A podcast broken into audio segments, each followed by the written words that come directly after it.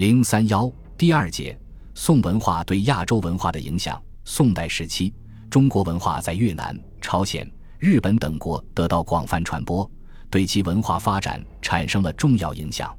一、宋文化在越南的传播。越南古称交趾，又曰安南，位于中南亚半岛东部，东南濒临北部湾和南海，北与中国广西、云南相接，西与老挝、柬埔寨为邻。宋文化在越南传播产生了广泛的影响。程朱理学的影响，据载，九百六十八至九百七十九年建立大区越南的丁部领曾把爵位卖给僧侣，使得僧侣能直接参政。之后的黎朝又派僧侣到中国请经，直到宋赐封越南独立。随着程朱理学地位在中国的上升，儒家思想在越南的影响日益扩大。后李朝李圣宗时，越南始修文庙，建国子监、肃州宫、孔子像，并首次举办科举考试，从儒生中选拔治国贤良。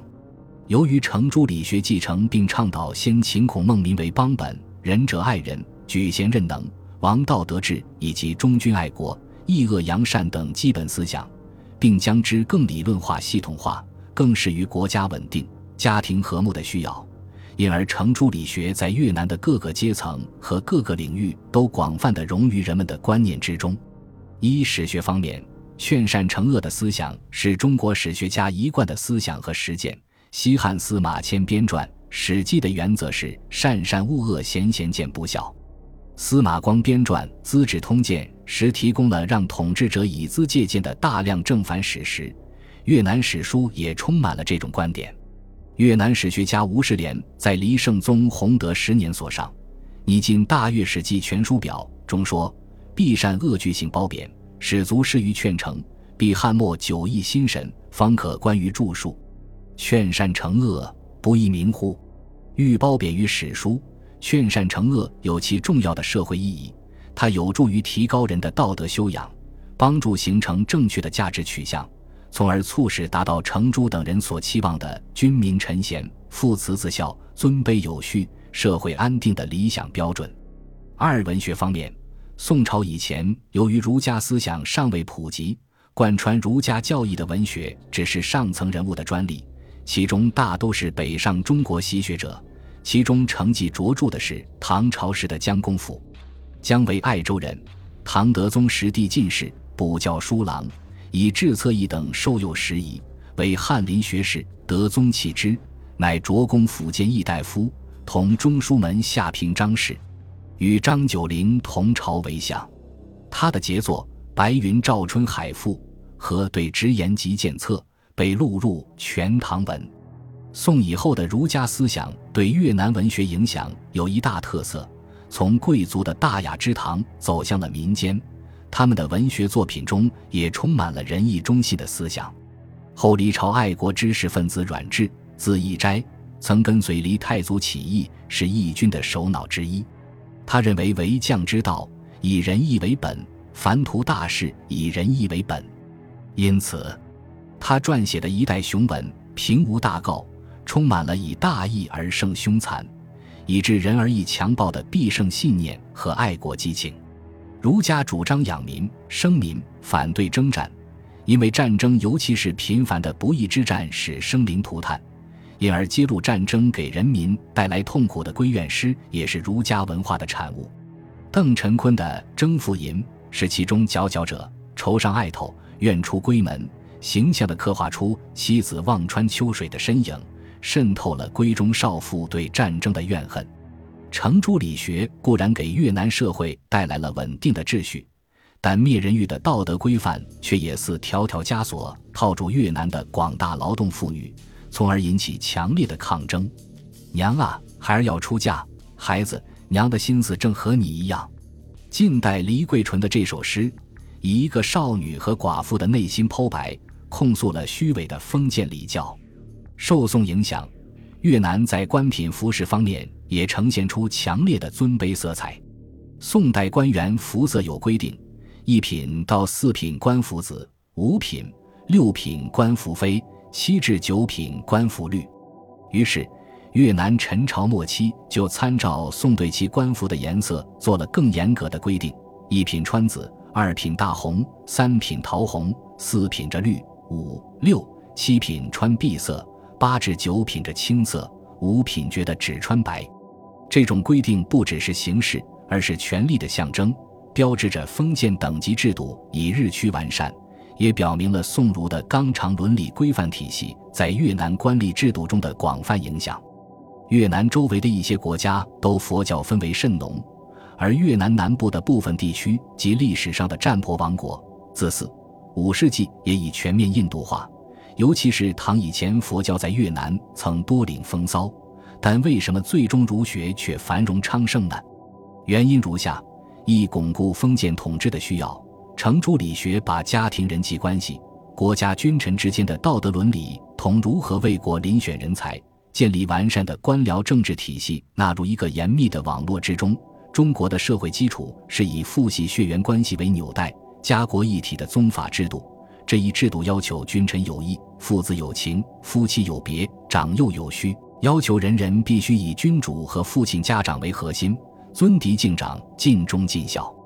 程朱认为，这种伦理纲常是宇宙的本源，即所谓的礼：未有君臣，以先有君臣之礼；未有父子，以先有父子之礼。这里不为尧存，不为桀亡。它存在人性之中，但又常被人欲所掩盖。因此，要想维系国家秩序和家庭安定，就必须存天理，灭人欲，就必须用儒家仁义礼智信去教化人民。而教化的途径，只有靠通过科举选拔出的优秀儒生来教化人民，并由这些儒家学者建立起一套尊卑有序的官僚管理体制，才能达到君明臣贤、上下亲善、纲常永固。对此，越南统治者如获至宝，全面吸收。如前所说，宋之先佛教占优，尽管十一世纪初开始修文庙、开科举，但僧侣仍出入宫廷无尽。在各个村社，权力仍多操纵在僧侣之手，十分不利于形成尊卑有序的封建王朝的一统天下。为此，十三世纪初，陈朝一方面重建国子监，大笔取士，举办太学生考试，成立国学院，同时还开设了不少私塾，邀请名宿大儒讲解四书五经，积极宣扬儒家道德规范；一方面还对佛教僧侣大加挞伐。既将僧侣逐出了朝堂，又下令凡年龄不足五十岁的僧尼一律还俗，并让体健的僧人从军打仗。经此重创，僧侣一蹶不振，与上层截然分离，而儒学声威日隆。二教化与仿效，中国历代统治者在与邻邦交往时，大都要充分表现出天子的威仪和中华文化的风采。自宋以后。更时时不忘以程朱理学的仁义道德来教化四夷。三汉文字的传入，汉字约于公元前两世纪传入越南，是越南使用的第一种文字，也是越南沐浴中华文明的重要媒介。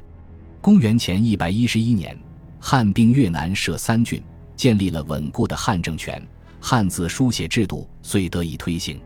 期间，西光和仁严两位太守建立学校，传播汉字。导之礼义功不可没。东汉末至东晋十六国时期，中原大乱，内地汉族人民及封建士大夫纷纷南逃胶州避难。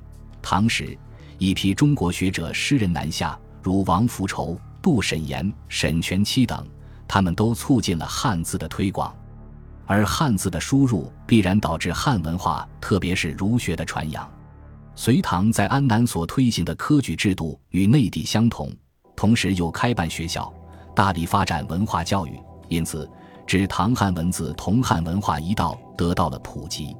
十二世纪中叶前，越南归中国所属，汉字是官方文字。越南独立后仍借用汉字，再往后，越南有了民族文字字南，则与汉字并行。